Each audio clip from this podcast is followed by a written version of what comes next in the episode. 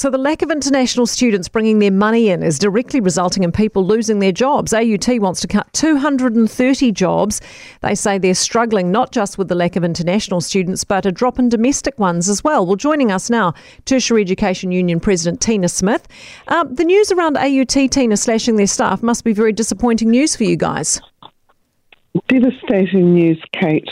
Um, yes, it came as a real shock and the size of the cuts is just horrible, just really horrible. Do you buy the excuse? I mean, they did make a $12.8 million surplus last year, which is almost double its forecast. That's one of the things that really surprised us. You know, the university had been doing really well. We know there's going to be a bit of a drop in domestic students. That's happening already. We've got a really tight labour market. So some people are choosing to go and earn some money. But the thing that everyone knows is that there's a worldwide, but particularly in New Zealand, skill shortage. We need people who are qualified, who have great skills, and you get that through education.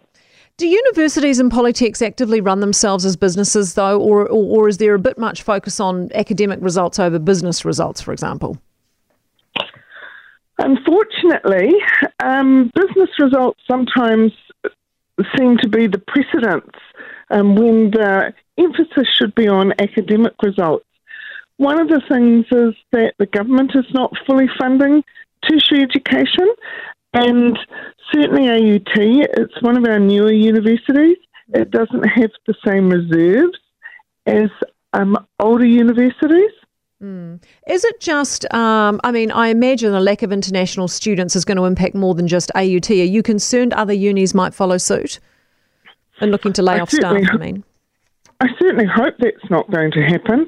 Mm. One of the things is um, other universities did cut staff uh, in 2020.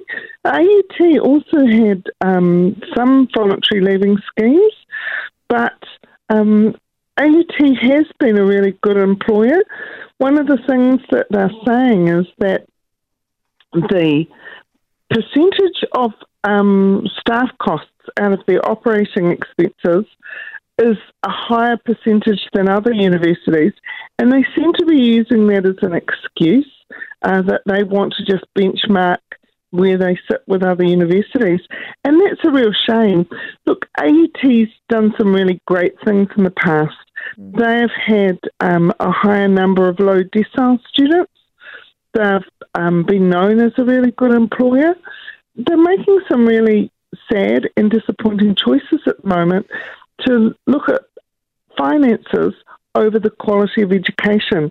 And really, they need to think about what they're doing. Tina, thank you very much for being with us. Tina Smith, Tertiary Education Union President. Our numbers don't lie, though. International students, we had 60,000 of them pre pandemic. We got 14,000 now. Shocking drop.